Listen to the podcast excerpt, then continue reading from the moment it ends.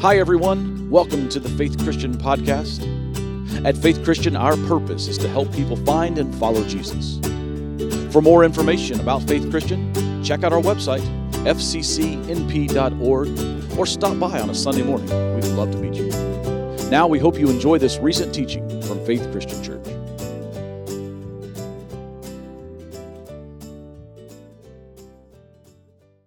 Hey there, Faith Christian family. This is Ricky Watson, the guy behind the scenes who takes the pastor's message each week and pushes it out as a podcast.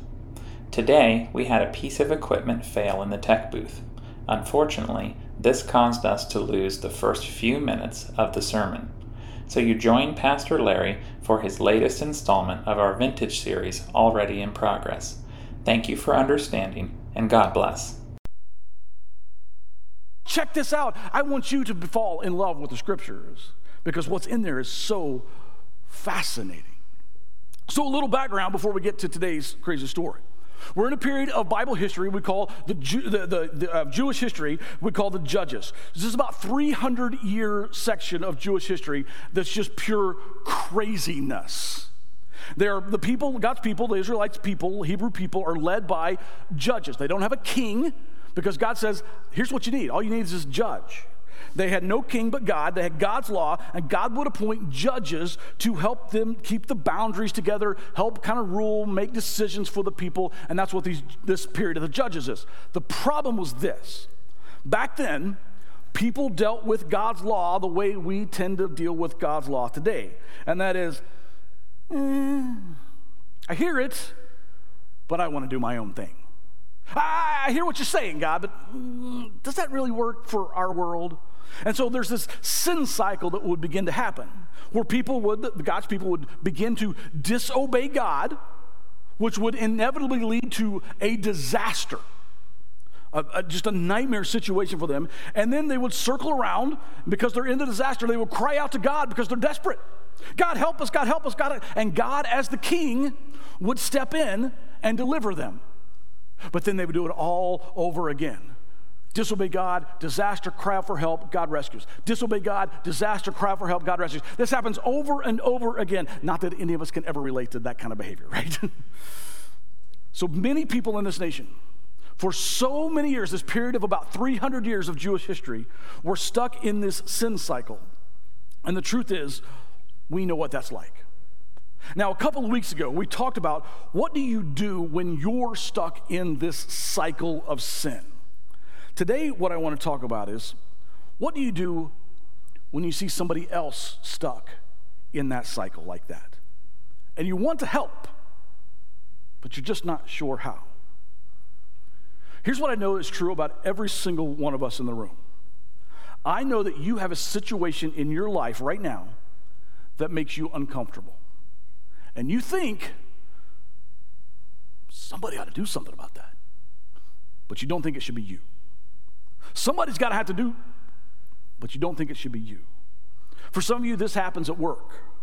There's somebody that works there in your office with you, and they continue to make unethical decisions, and you're bothered by it, you're frustrated by it, and somebody really ought to do something. Somebody really ought to say something about it, but it can't be you, right?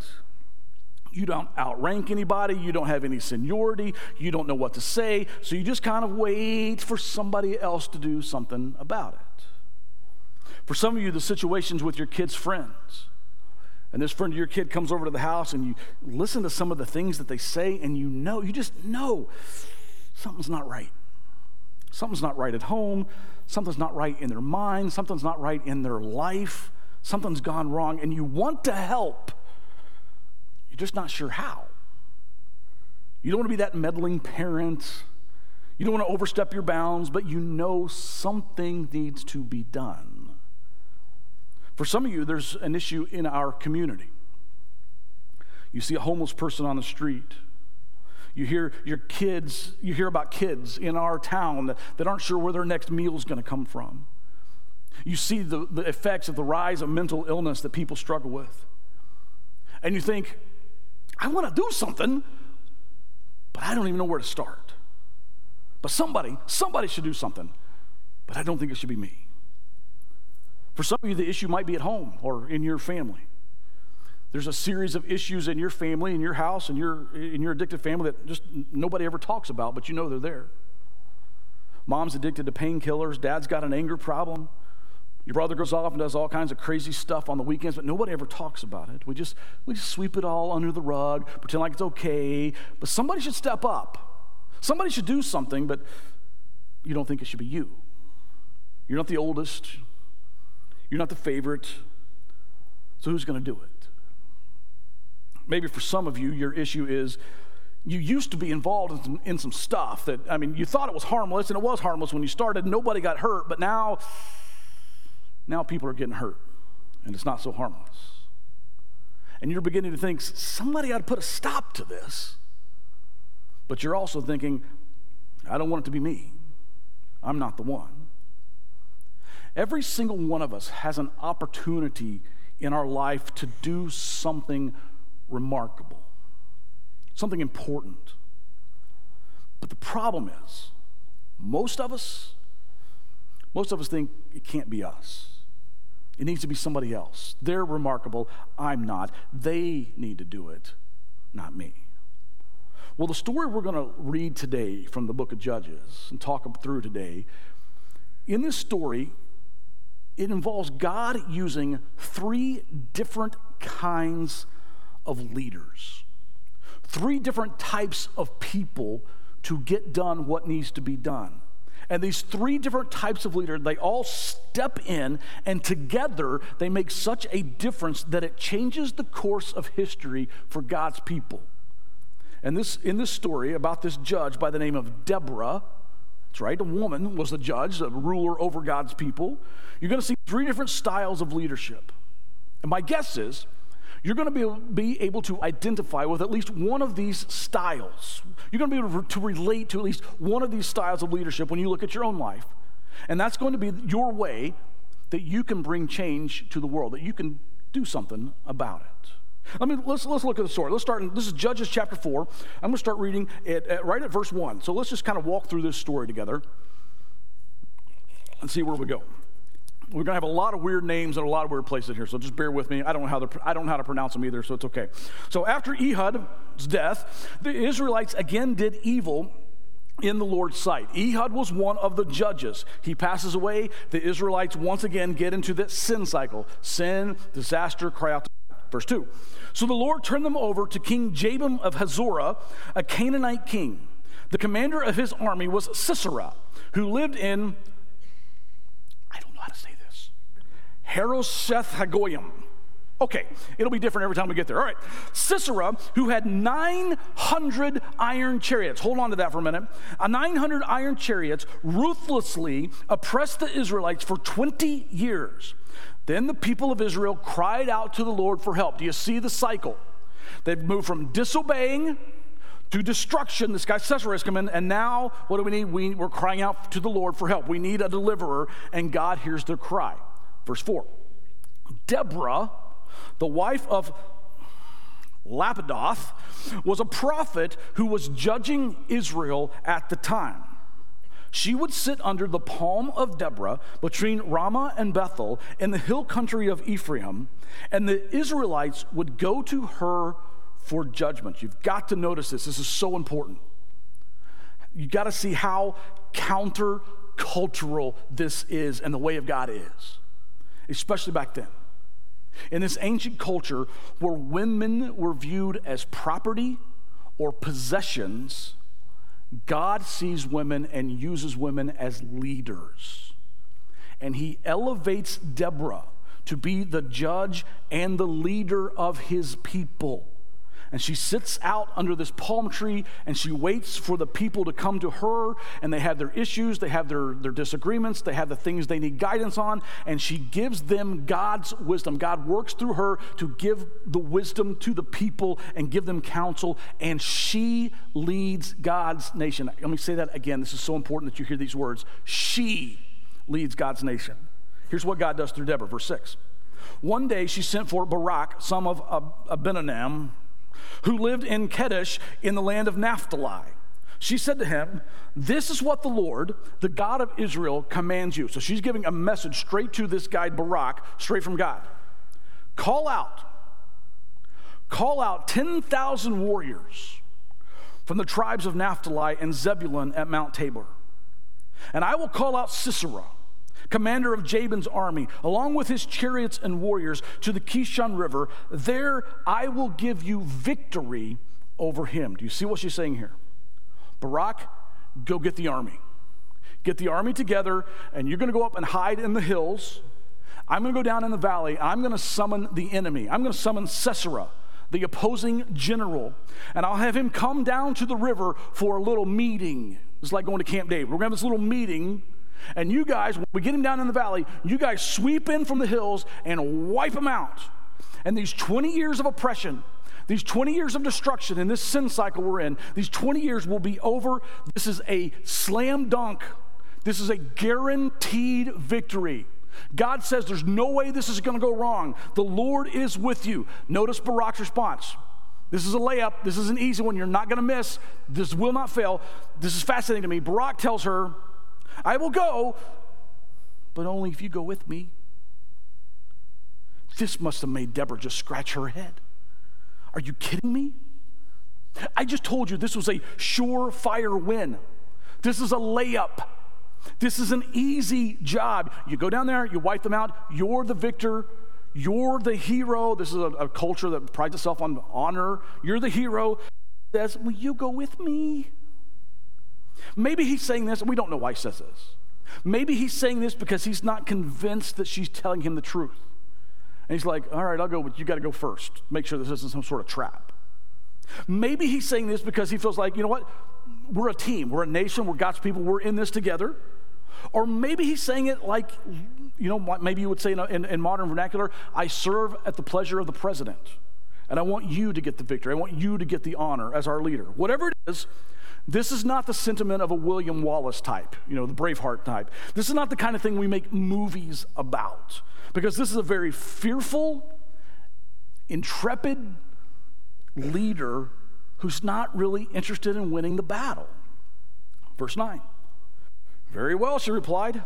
I will go with you, but you will receive no honor in this venture. For the Lord's victory over Sisera will be at the hands of a woman. So Deborah went with Barak to Kedesh. Here's what she's saying That's fine. I'll go with you, but everyone's going to know you're a mama's boy. Because we're going, and I'm going to go there. I'm going to hold your hand. We're going to get this thing done. Verse 12. When Sisera was told that Barak, son of Abinoam, had gone up to Mount Tabor, he called for all 900 of his iron chariots. Now, they've told us this twice, this 900 iron chariots. They've said this twice, which tells me this is important. This is a big deal.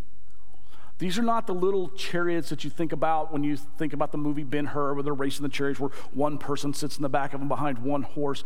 These are massive chariots where multiple warriors sit in them, drawn by a team of draft horses or oxen or something. This will be the ancient equivalent of a tank.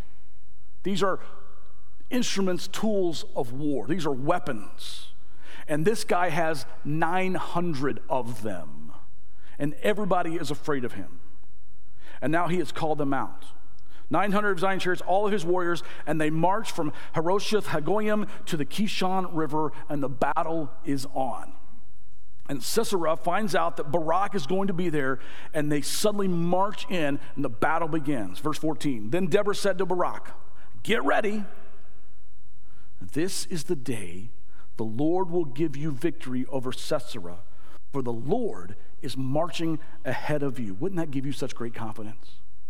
to know that whatever it was you were facing, you were marching in and God was marching before you, blocking for you as the running back, leading you. Wouldn't that give you such great confidence? God is going before you in this matter.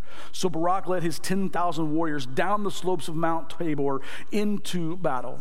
When Barak attacked, the Lord threw Sisera and all his chariots and warriors into a panic. Sisera leaped down from his chariot and escaped on foot. Then Barak the chariots and the enemy army all the way to Harosheth Hagoyim, killing all of Sisera's warriors. Not a single one was left alive. You see how this battle plan unfolds? Sisera goes into this battle with all his might, all of his strength. Barak's people press down from the hills, wipe out everyone. But the leader, Sisera, gets away. It's kind of like the end of a great superhero movie, right? Where you think villain has been killed, but no, there's still that twinkle of life and he escapes, so you know there's going to be another movie, right? And so, so the enemy is still out there, even though all his soldiers and all his tanks and all his equipment are gone. Verse 17. Meanwhile, Sisera ran to the tent of Jael, the wife of Heber the Kenite, because Heber's family was on friendly terms with King Jabin of Hazor. Jael went out to meet Sisera and said to him, Come into my tent, sir. Come in. Don't be afraid. What's interesting here is that Sisera thinks he's found a friend. He thinks he's found, found an, an, an ally. He thinks that because our families know each other. We've got a history. We used to do, you know, we used to do carpool together and had cookouts together. So suddenly I'm on friendly terms with these people because I, I see a familiar face. And he finds this tent off in the distance. So he runs off to this tent. Out comes Jael, this woman that he knows. He knows her family. She's standing at the entrance of the tent, and she says, Come on in. Come on in. Don't be afraid. Let me just say, be afraid. be very, very afraid. She went into her tent. So he went into her tent, and she covered him with a blanket. Oh, you're tired.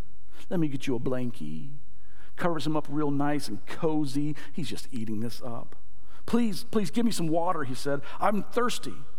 So she gave him some milk from a leather bag and covered him again. This isn't like 2% or skim milk, all right? This is, this is probably more like yogurt in consistency.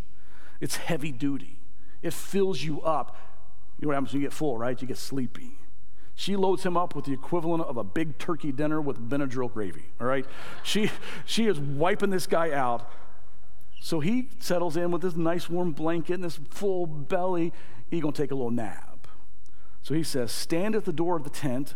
He told her, If anybody comes and asks you if there's anyone here, just tell them no. Just tell them no. I'm just to I'm just to take this little nap. I'm a little exhausted. I'm to take this nap. So what is she to do? Is she to stand guard at the door? Is she to sing him a lullaby and rub his head till he falls asleep? Is she to pray a hedge of protection over him? We'll take a look what happens. Verse 21. When Sisera fell asleep from exhaustion, Jael quietly crept up to him with a hammer and tent peg in her hand. You ready? Here we go. Then she drove the tent peg through his temple and into the ground, and so he died. You think? And so he died. I would think so. But don't be afraid. Come on in. Turkey sandwich? Come on in.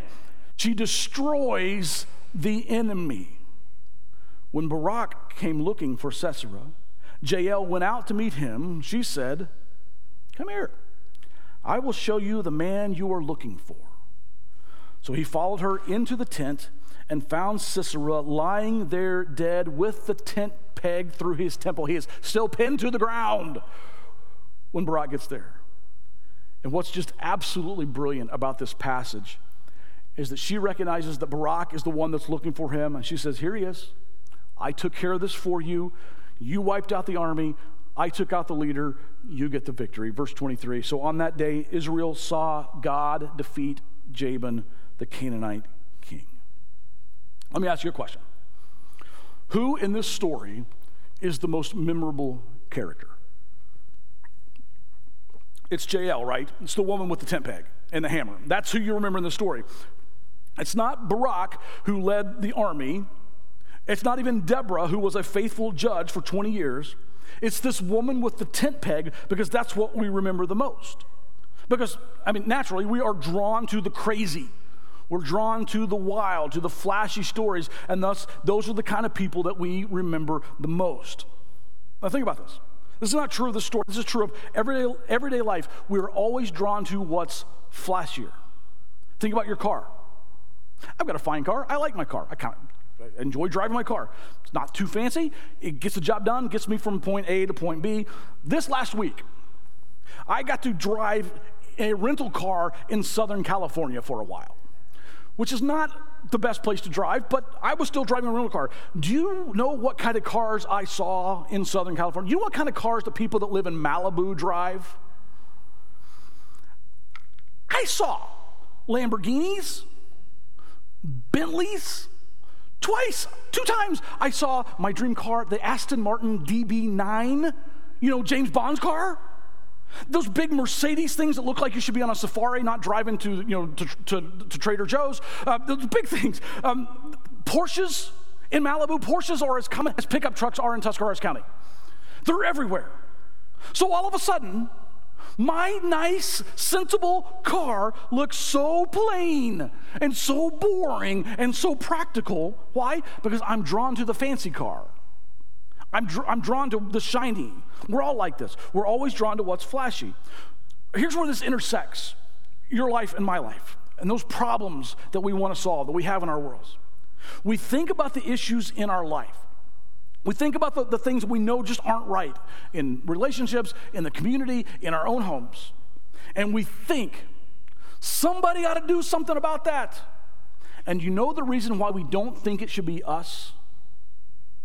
Because we're not Oprah. We're not Taylor Swift. We're not Bono. We're not Bill or Melinda Gates. And so, go, because we don't have the resources and the power and, and, and the audience and the flashiness, we think there's no way we could ever be a leader. There's no way we could ever do anything significant. But in this story, there are three different types of leaders, and all of them have to do their part for this story to happen. And my guess is you're one of these. Even though maybe for years you've thought you could never lead in any sort of way, you're one of these. Let me walk through them. The first type of leader is the flashy one, the heroic leader. This is the person who rises to the occasion in the heat of the moment. And in the story, it's Jael with her tent peg. No one saw it coming, especially Sisera, and she wipes out the enemy general. She steps up in such a he- heroic way. I know that there are some of you out there that are like that. You step up, you rise to the occasion. You see injustice, you run towards it. You see somebody hurting, you run towards them. That's just who you are. That's your leadership style. If that's you, lead well. If that's you, here's what you need to learn from this though be heroic, but be humble. Can I say that again? Be heroic, but be humble. Did you notice what Jael does after she kills this general? She brings in the ranking officer and says, Here you go. I submit to your authority. You get the glory. And if you are a, a, heroic type of leader that steps up and rises to the occasion, listen to me, God made you that way. Lead that way but do it with humility. Here's the second kind of leader that shows up in the story the reluctant leader. In this story, it's this guy named Barak. We don't really know why he doesn't want to go alone into this battle that Deborah sends him on. We have our theories, I talked about a few of them, but he's not really interested at first in leading in this battle, but he does it anyway. He doesn't really want to, but he does it. And I know that sometimes for us, when we are challenged to do something and we're hesitant, we seem to believe that that must be why we shouldn't do it, because I'm hesitant. But if this guy hadn't pushed through his hesitancy, this story would not have happened. And if you are a reluctant type of leader, you need to do exactly what Barak did. And that is to say, you know what? I'm not real sure about this but I need your help. So ask for help and then lead. Here's the third type of leader the consistent leader, just constant in their presence. In this story, it's Deborah, the judge. For 20 years, she faithfully serves her God, she serves her country, she serves her husband and her family well. We read no crazy stories about Deborah, but just day in, day out, she sits underneath this tree and listens to people who come to her for advice, and she gives them wisdom and counsel from God, and she just remains faithful. And if that's the kind of person you are, you are still a leader.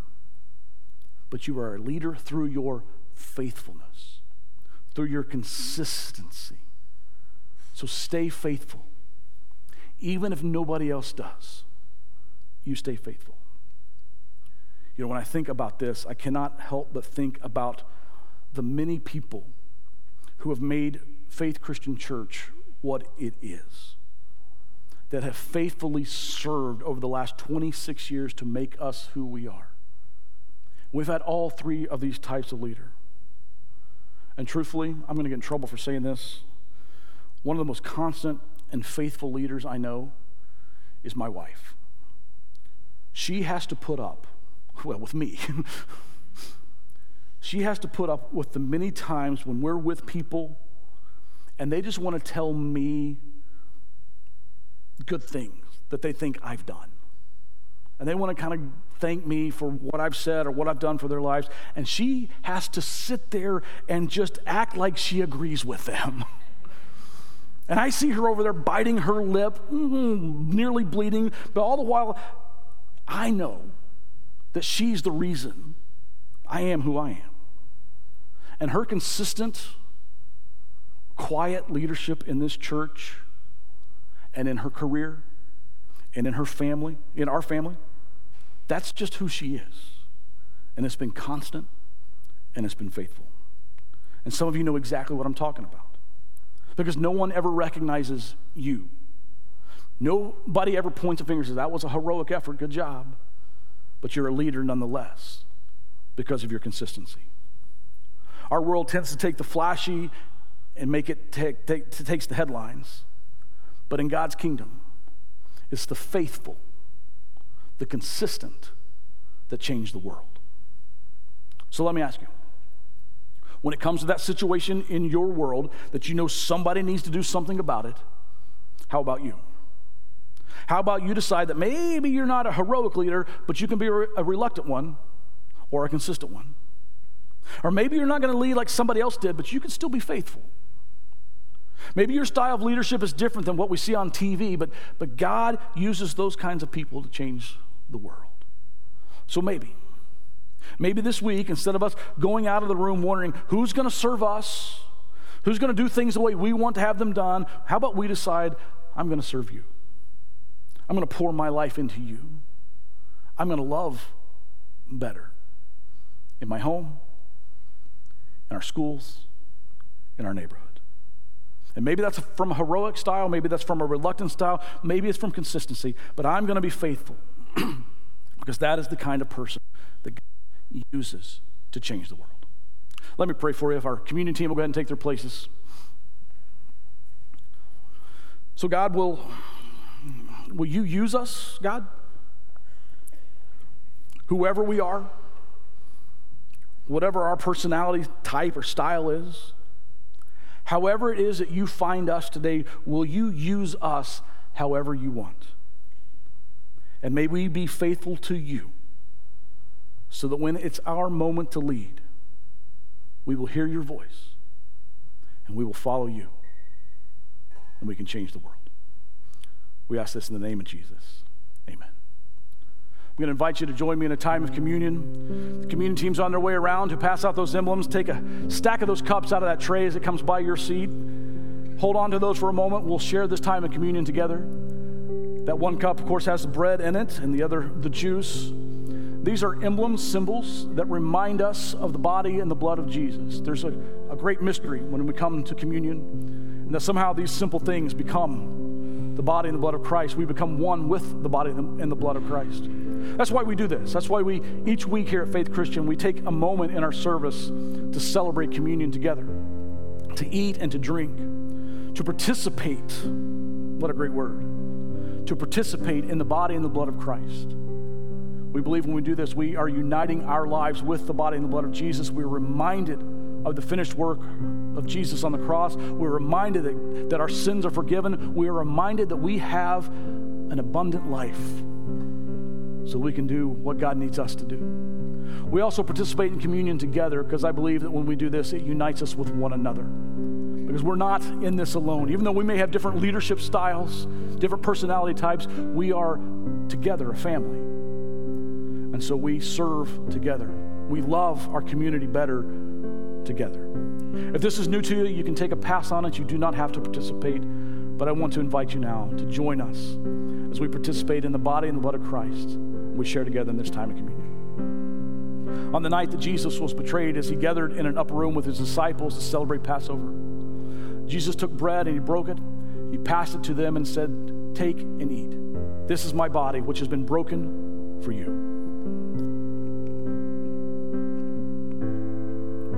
Then Jesus took a cup, prayed a prayer of thanksgiving over it, passed it to them, and said, Take, drink.